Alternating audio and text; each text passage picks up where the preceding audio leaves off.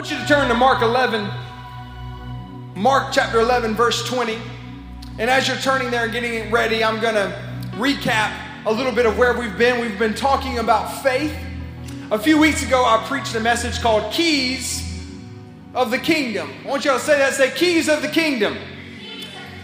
What I preached on that, Keys of the Kingdom, and there was two parts to that, and I encourage you to jump on our podcast. Uh, you can subscribe on Spotify, Apple, Google, uh, numerous different different avenues where you can subscribe to our podcast, and you can listen back to that message or messages. And and and I'm encouraging you to do that because today I'm kind of coming behind that. So uh, in between though, the last few weeks, that was I think four weeks ago.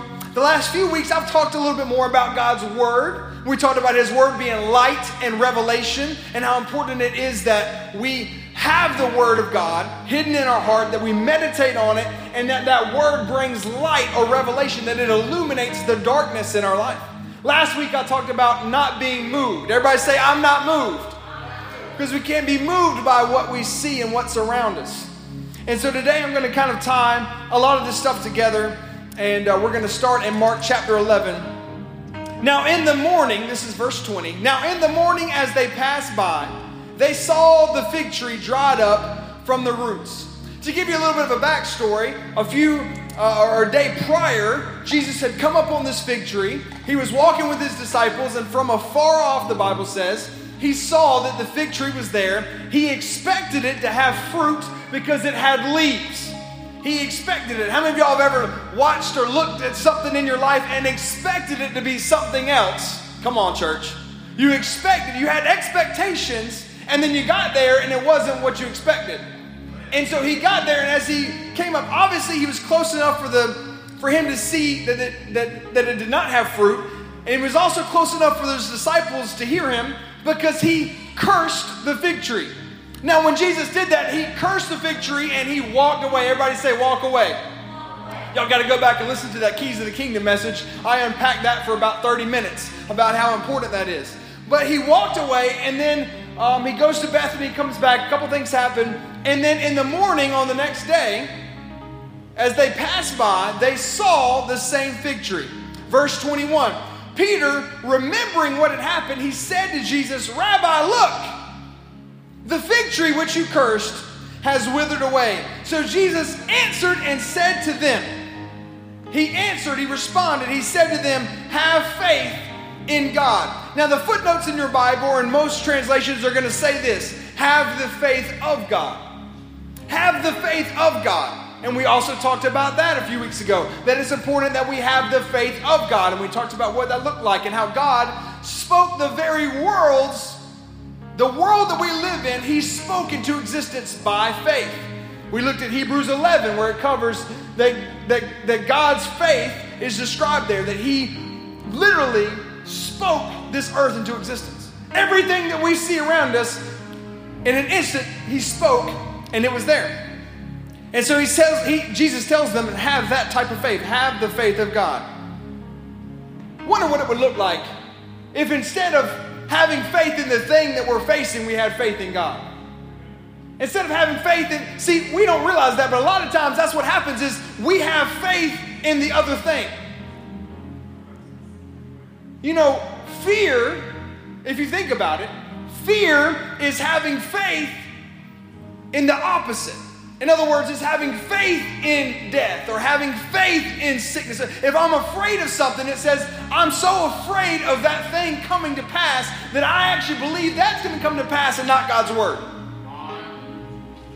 Does that make sense? It's, it's, I'm literally having faith in the, if you're in fear, you're having faith in the other thing instead of faith in God. And that's why we can't have fear. It's why fear is the antithesis of faith. He said, have faith in who? In God. Y'all say it with me, say, have faith in God our faith has got to be pointed in the right direction. We can't be fearful, we have to be faithful. For assuredly, verse 23, this is where it gets good. For assuredly I say to you, whoever says to this mountain, be removed and be cast in the sea, and does not doubt in his heart. I want you just to, for today, hopefully you've got a Bible that you can write in or you can highlight. I want you to signify that line, does not doubt in his heart. I want you to highlight, does not doubt in his heart. So if you say to the mountain, Be removed, you do not doubt in your heart, but believe that those things he says will be done, he will have whatever he says. Therefore, I say to you, whatever things you ask when you pray, believe that you receive them and you will have them. You will have them. I want y'all to repeat that. Say, I can have what I ask for. That's what the Bible says.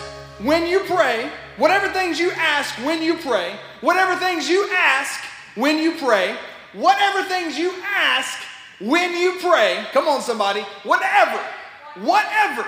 You know, I love when the Bible doesn't put, when God, when Jesus himself doesn't put stipulations on himself. He says, whatever you ask. Now, obviously, we, put, we read his whole word, and we see in other scriptures that he says to ask according to his will. And so, Jesus, being the word of God, we know that he literally was the word. When he's saying these things, he means that, that whatever you ask according to me or according to my, to my will. You can't ask God for something outside of his will. You, know, you can't believe God um, for, you know, something that would be satanic. Or you can't believe God, let's, let's say you can't believe God for someone else's spouse because that would be against his word. You know, there's things like that that we can't we can't ask and believe God for because they go against his will, they go against his word. But if his word says by Jesus stripes you were healed, then I can I can believe for healing.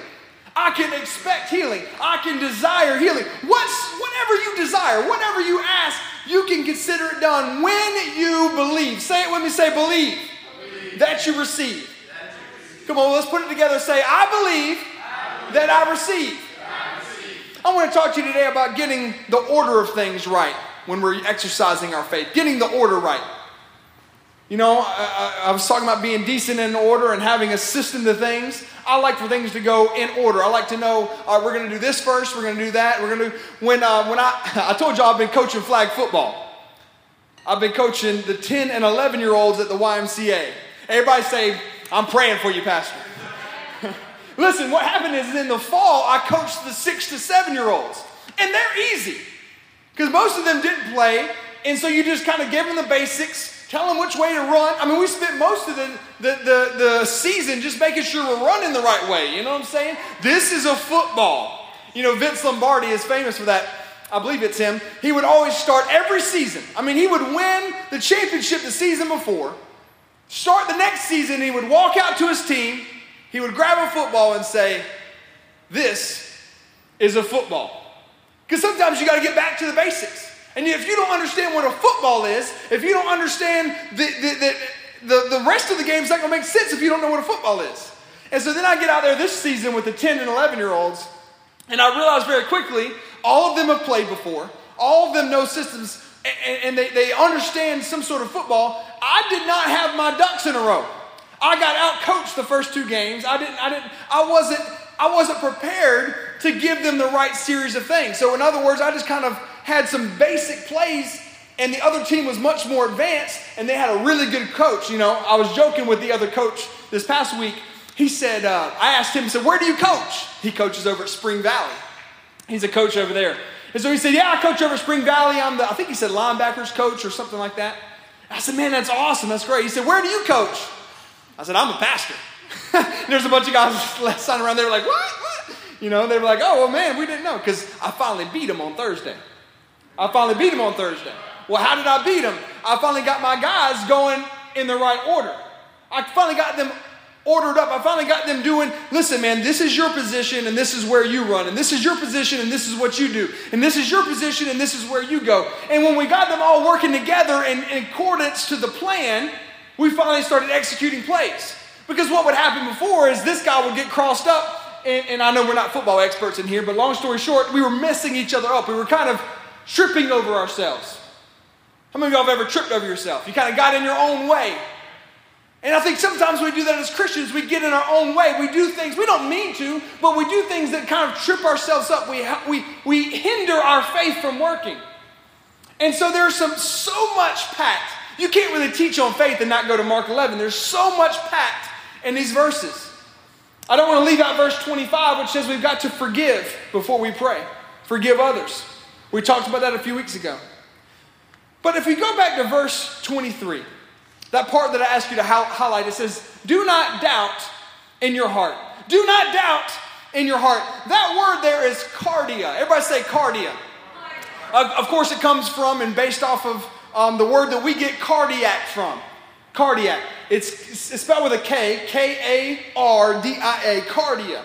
And in the Strong's Concordance, which is um, um, a book that helps us see the original Greek and Hebrew words and understand them, in this, it explains what this word means. So the word heart is not talking about your blood pumping heart that's in your chest. I mean, you can't believe with your, your physical heart. That's impossible, right? You, you can't believe with your physical boom, boom, boom, boom, boom. You can't believe with that heart because it's, it's, it's just an organ. I was saying on Wednesday that, you know, uh, we're made of dirt. God made us out of dirt. Our heart is dirt, literally. And so, anyways, what are we believing then? What is that heart? When, when Jesus said this, do not doubt in your heart, what is he saying? How, how can I not doubt in my heart? Or another way we can word that is, how do I believe with my heart? Because faith, and I'm going to show you a bunch of scripture for this in a second, faith is a matter of the heart, it's a matter of your spirit. Well, how, does that, how does that work? Let's look at what this heart is. It's, of course, a noun, and it literally means, according to Greek, uh, to, to the Strong's Concordance, the effective center of our being. How many of you have ever heard anybody say, in the heart of the woods? And they're talking about the very center of the woods. Or they'll say, at the heart of the story. And they're talking about the very center of the story.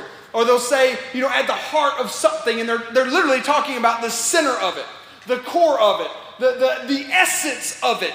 And that's what he's saying here is that the essence of who you are, at the core center of who you are, that's your heart. I'm going to explain that a little bit further in a second. It's the capacity of moral preference, this says. It makes us tick. It's, um, it establishes who we really are. Now, catch this. Heart, this word kardia, is mentioned over 800 times in Scripture, but never referring to the literal physical pump that drives the blood in our chest. That is, heart is only used figuratively in both the Old Testament and the New Testament. It's talking about the real you. I want you to point at yourself and say, The real me is my spirit. We say it this way around here say, I'm a spirit, I have a soul, and I live in a body. Let me give you some scripture for that. If you look at 1 Thessalonians 5:23. Now may the God of peace himself sanctify you completely, and may your whole spirit, say spirit, can we put that on the screen? 1 Thessalonians 5.23. May your whole spirit, say it again, say spirit, spirit. say soul, soul, and say body. He says here, may your whole spirit, soul, and body be preserved blameless at the coming of our Lord Jesus Christ. John 3 6 says, That which is born of the flesh is flesh, and that which is born of the spirit is spirit. Now, catch this. There's a capital S and a lowercase s. Why is that important? If you put that other background up, Chase, it'll be a little easier to see. That which is born of the flesh is flesh, and that which is born of the spirit, capital S, is spirit. Your spirit was born of the Holy Spirit. How do we know that? How do we know that? Because the Bible says that, behold, all things have passed away, old things have passed away, and all things have become new. What becomes new when you get saved? Your spirit. The inside of you, the real you. I mean, I was white before I got saved, and I was white after. I was good looking before and still good looking after. Come on. We can laugh in church. Right? If you if you had, let's just go there. Let's just let's get, let's dig a little bit deeper. Let's say when you got saved that you had an addiction of some sort. You had some things that you were struggling with. Barring a miracle, which I have heard of, when you got saved, your spirit was made new, but your flesh still wanted that cigarette afterwards. Your flesh was still addicted to that computer screen. Your flesh was still struggling to get the bottle. See, see, we live in a body that, that has feelings, that has tendencies, that has that, that, that you know, your brain, your brain is your is part of your soul, it's your mind, will, and emotions. Your brain is not your spirit. Your brain is not your spirit. Does it all work together? Yes, but is it different? Why else would he say in 1 Thessalonians, your whole spirit, soul, and body be preserved blameless? Why, why did Paul tell us to renew our mind daily? We wouldn't have to renew something that God already made new. I don't know if you got that. Did you catch that? Because God made our spirit new. Our spirit was made new. Our spirit is the real us. When I got saved, JT, the real me, the inside of me got made new. I got a jump start. I got, I got, I got, I got a new inside, my spirit, which is connected to his spirit, and that part of me started saying, No, we're not going to do that anymore. Now, I've got to listen, my flesh has to listen to my spirit. My flesh has to listen to that and say, no, we're not going to the bottle. No, we're not going to, to, to, to smoke or whatever, whatever the, the issues may be, whatever our body wants. Right? And that's what we have to renew our mind daily. How do we renew our mind? With the word. Now, I'm giving you all this because I'm going to come back to faith. So, y'all remember Mark 11, remember not doubting in your heart, but I want to dig a little bit deeper into what does it mean to be a spirit? What does it mean to be a spirit? See, John 4 24, God is spirit. And those who worship him must worship in spirit and truth. When we deal, we deal with God on a spiritual basis. We deal with God on a spiritual basis. We live in a world, but we deal with God on a spiritual basis, spirit to spirit. That's where God speaks to me. That's where God deals with me. That's where God leads me.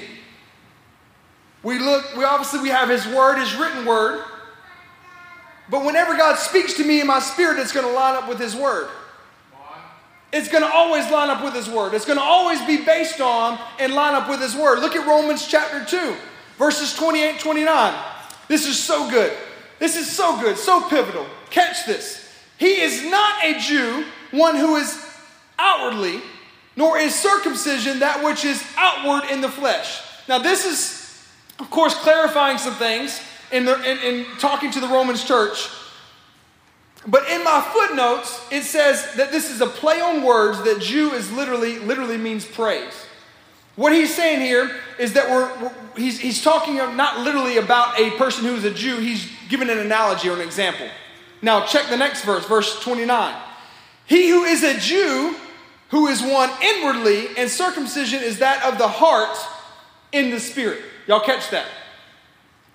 He's saying that when you are dealing with someone who's, you, have got people who are outwardly focused, first verse 28, and who worry about outward things of the flesh, but verse 29, there's also those that are inwardly. Praise is an inward thing that we do inwardly, and circumcision that is of the heart.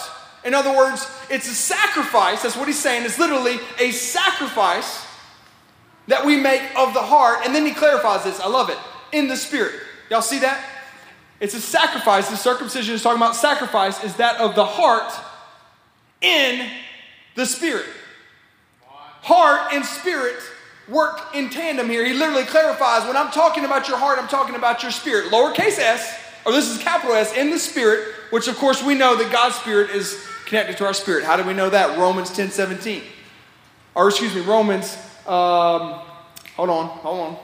I don't know if I have it written down, but in Romans is where, also in the same book, is where he says that our spirit is connected to his spirit. That we know, how do you know you're saved? How do you know you're saved? That we know we're the sons of God because his spirit bears witness with our spirit. All right? So we know that his spirit bears witness with our spirit.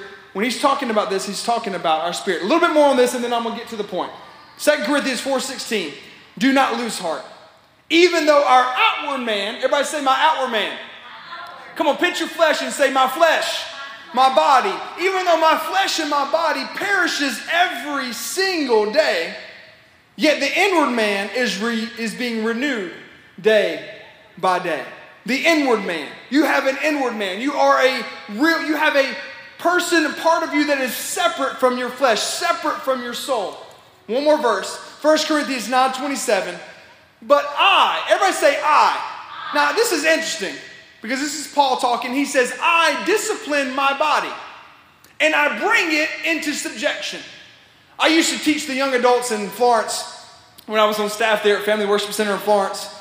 And uh, I love this verse because if you can get this, obviously at any age, but especially as a young adult, if you can understand that, that the real you, who's doing the disciplining?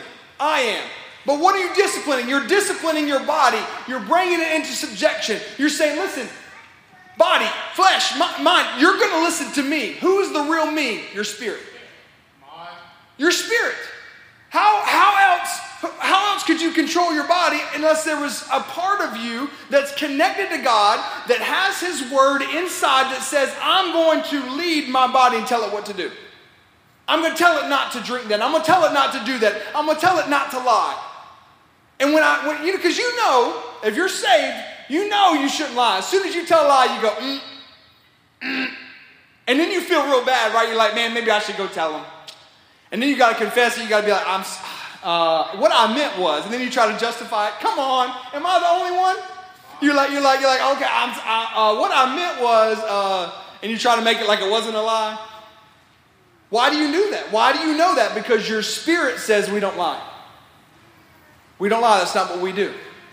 We don't do that anymore. You might have lied before, but not anymore. We don't do that. We don't look at that stuff. We don't think that way. The rest of this verse, I love this. When I have preached to others that I myself should become dis- disqualified.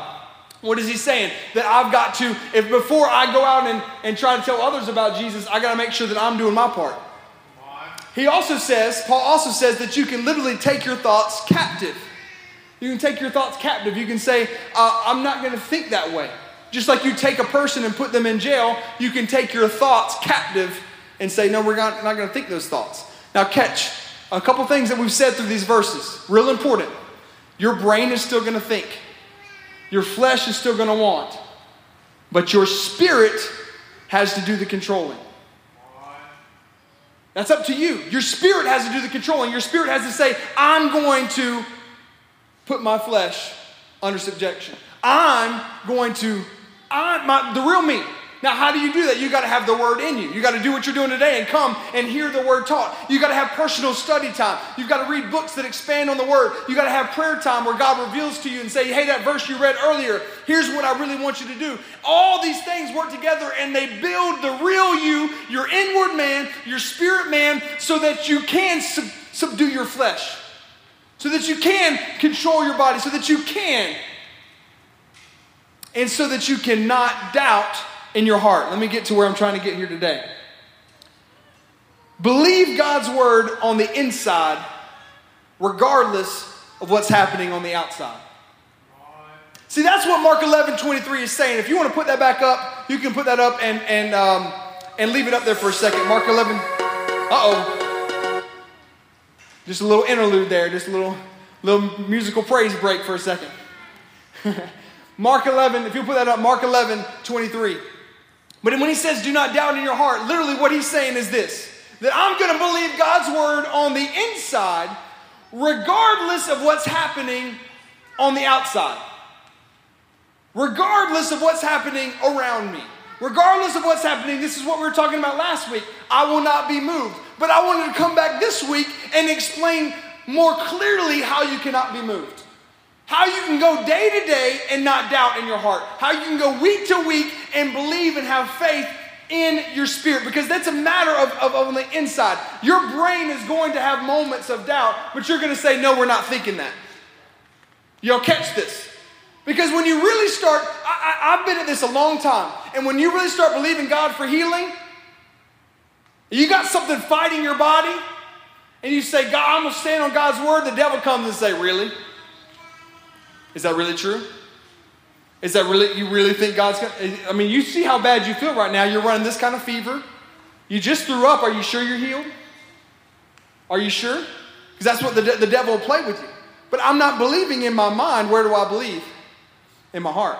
Well, how can I do that? Because my spirit is what's connected to God's spirit. My spirit is what gets fed with His word. My spirit is what's right now, what's happening is as I'm giving you all this scripture, what I'm hoping and what I'm praying is that a light bulb is going off. Well, what's that light bulb? That's revelation of God's word. That's not that's nothing that I'm doing. That's the Holy Spirit going, see? See? And He's illuminating, and that's happening in your spirit. Your mind can be out to lunch, and your spirit will go, hey, Because your spirit is what God speaks to. Listen to this. Believe. I want y'all to write this down. Believe God's word on the inside, regardless of what's happening on the outside. Believe God's word on the inside, regardless of what's happening on the outside. At the bottom of those slides, Chase, is uh, Mark 11 24 in the Amplified. And I wanted to put up this particular translation because it clarifies a little bit clearer this next verse. For this reason, I'm telling you, whatever you ask for in prayer, believe, trust, and be confident that it is granted to you, and you will get it. You will get it. Whatever you ask for in prayer, believe.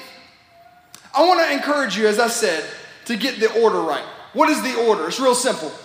It's real simple. Number one, you ask. Number two, you believe. And number three, you receive.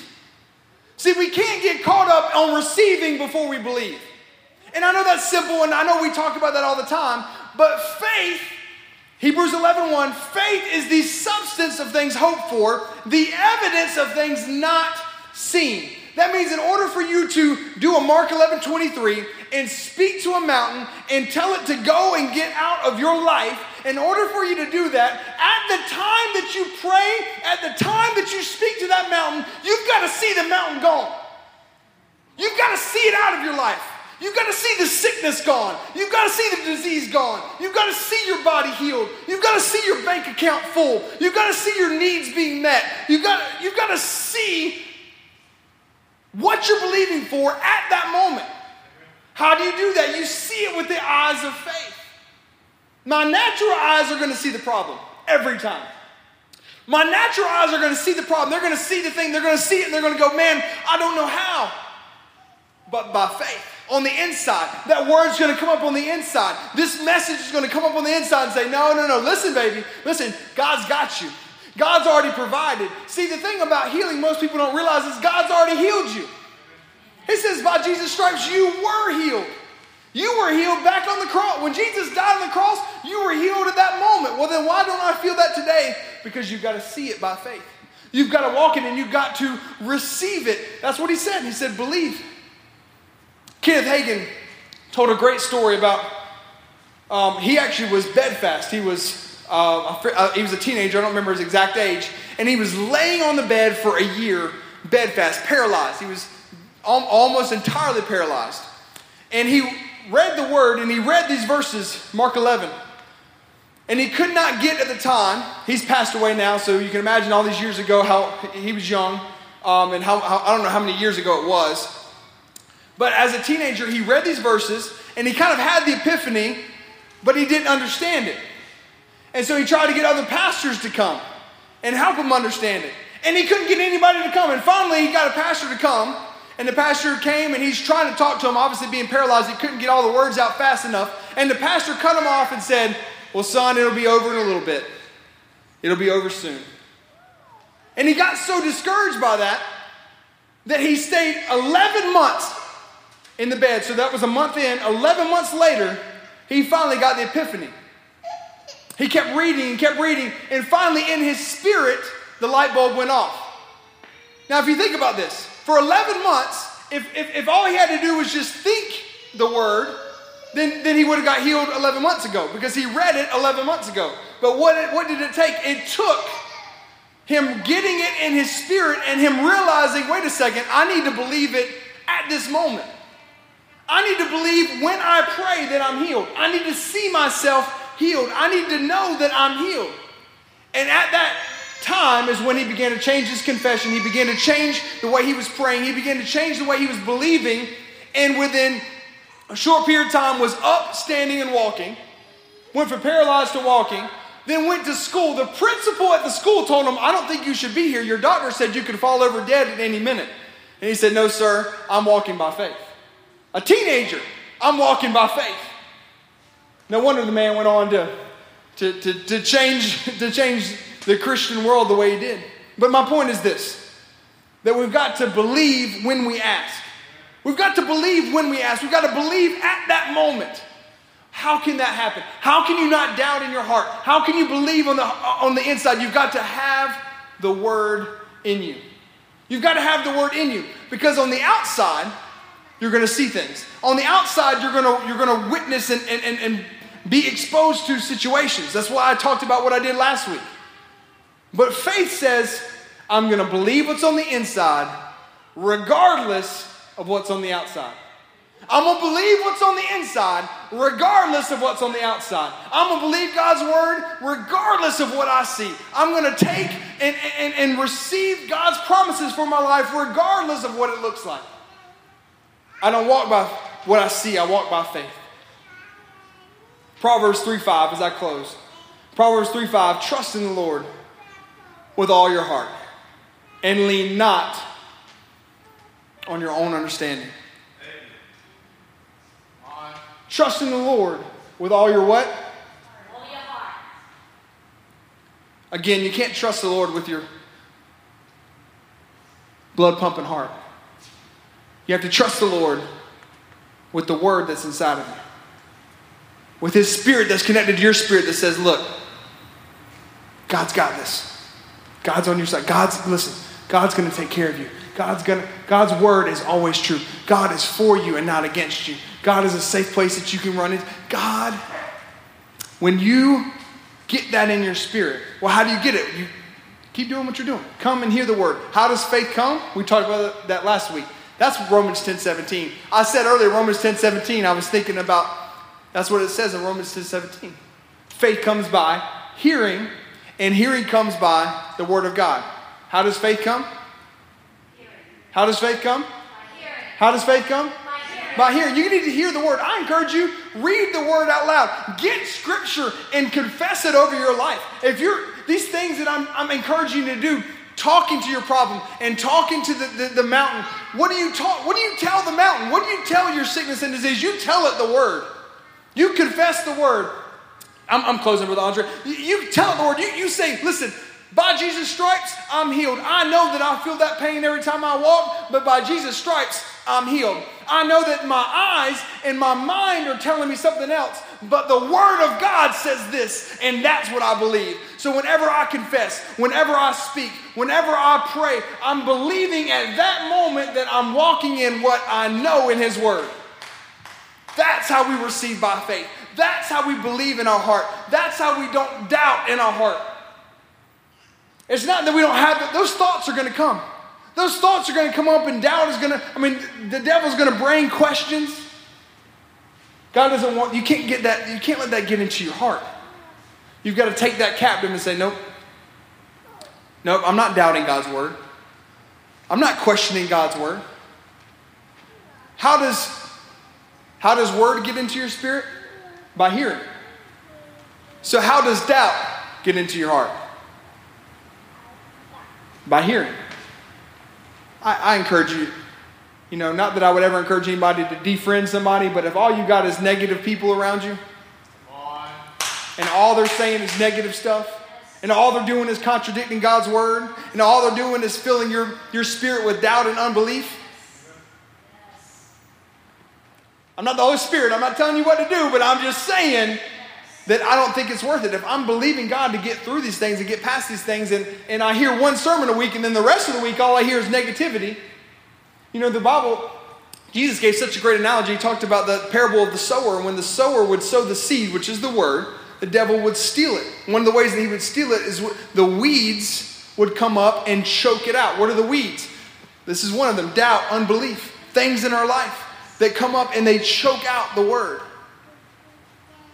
Man, this was a chock full sermon today. I hope y'all got what I'm saying. You might have to get the podcast and le- listen back to this one a few times. Because if you know that yes, you're a spirit, yes, that's who you are, and if you don't, if you don't want to doubt in your spirit, feed your spirit, feed your heart, feed your heart the word of God. Because that's where faith, faith, faith begins where the will of God is known. I know God's will from His word. I know God's will from His word. What is His will that my needs be met? That that that that, uh, that I be healed. He said, um, in Jeremiah said, Beloved, I wish above all things that you prosper and be in health, even as your soul prospers. Why did he pray that prayer? Why does God want these things for us? Why does God desire? it? Because if I'm going to help build God's kingdom, That's what I'm called to do. That's what you and I are called to do is to go into all the world and preach the gospel, to go into all the world and make disciples, to love each other like we love ourselves. Love one another like I love myself. That's what I'm called to do. Well, how can I do that if I'm destitute, broke, living paycheck to paycheck, sick, in the hospital? No, God wants me being a living example of who He is and what His Word says about me. So then I have got a testimony to tell. I've got a test. Uh, you know, thankfully, to my knowledge, no one in this church here in Columbia has gotten coronavirus. Our church in Florence has a very large congregation, uh, well over a thousand members. And so there have been a few. And but what's been miraculous is I think two of them now are actually help me if I'm wrong, but they were actually being studied because of how quickly they recovered. They got they got they contracted it, but they recovered so quickly that they're studied that, that, that um, I think MUSC was one of the hospitals or some I don't remember, but they wanted to study them to figure out. One of them was an elderly woman. How did you get over this so fast? You're, you're one of the ones that's supposed to die from this because she had faith on the inside. And I know her. I mean, she has. She, she's a woman of faith. You know what I mean? I mean, I'm sure she she got that results from the doctor and said, "No, sir." I know her. Faith. You got to have it before you face the obstacle, before you face the mountain. See, he told them have faith in God. Then he told them what to do. You got to have the faith in trusting God's word. So when the mountain shows up, I've got the words to say. I've got the words to say. I want you to stand up on your feet. There's two types of people that might be in this room or might be watching online. Someone who has heard the words I said today and has never known Jesus as your Lord and Savior, doesn't know how to have a relationship with Him, but you want one. And then there's another type of person that you've had a relationship with Jesus before, but you've walked away, you've gone astray, and you need to get back. You need to recommit your life to Jesus. If you're either one of those two people, I want to pray with you and I want to pray for you. Well, actually, what I want to ask you to do is you to pray with me. And we're going to say the prayer of salvation. Now, here's how this will work. Just like faith that I preached on today, you have to believe in your heart. So, this prayer, if you just recite it, it's not going to do anything, but you have to believe it. You have to believe it. And then after that, we're going to put it into action. And I want to be a part of that with you. So, if you say that prayer today and you're in this room or you're online, please write us and let us know. Please let us know, hey, that's me. I prayed that prayer today. I got saved. That's what we that's the term that we use, saved. That means you're saved from death and hell. You're saved. You're going to live eternally with Christ Jesus in heaven. You're saved. So we're going to pray that prayer now. I want you to do this. Everyone in this room, whether you're one of those two types of people or not, I want to ask everyone to repeat after me. If you'll bow your heads and close your eyes. Say this with me. Say, "Dear heavenly Father, I thank you for sending your son, Jesus. Today, I declare Jesus as my Lord and my Savior. I confess that Jesus Christ came to this earth, died on the cross, was buried in a grave, and rose on the third day. Today, He's in heaven with you. And today, I make Jesus my number one my Lord and my Savior. I thank you for forgiving me of my sins, cleansing me of all my unrighteousness. I turn my life to you. I repent from my old life and I make you my way, my number one. In Jesus' name. Amen and amen. You give, give them a round of applause, everybody who made that decision.